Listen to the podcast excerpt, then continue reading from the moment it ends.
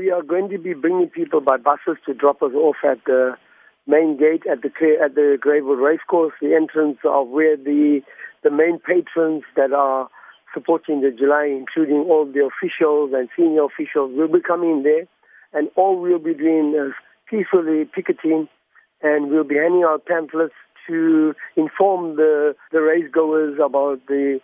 the behavior of Gold Circle in not wanting to communicate and not wanting to meet with us and refuse and sell the land without even any consultation with us. Do you have sufficient permission from authorities to go ahead with the picket? Under the Gatherings Act, we have a, a right to go and picket uh, if we are if we don't if we less than 14, uh, less less than 15. So we can go there even 14 people and just go and picket outside. We don't need permission.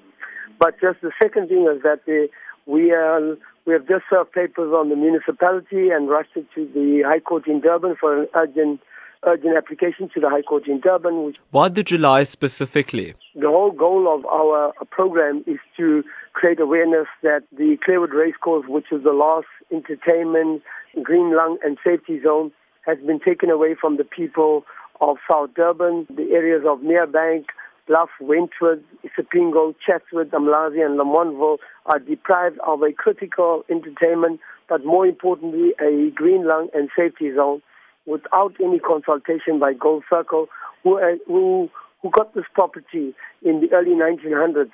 uh, when it was still a swamp, free of charge,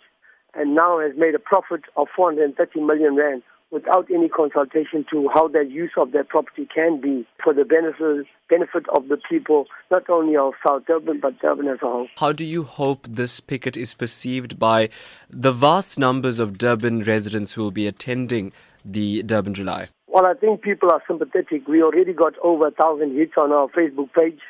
a thousand people already we got it all over the, the media, all over the Facebook pages, our Facebook pages, and a lot of people are, comment, uh, are commenting on it and are commending us for taking a stand. This is the first time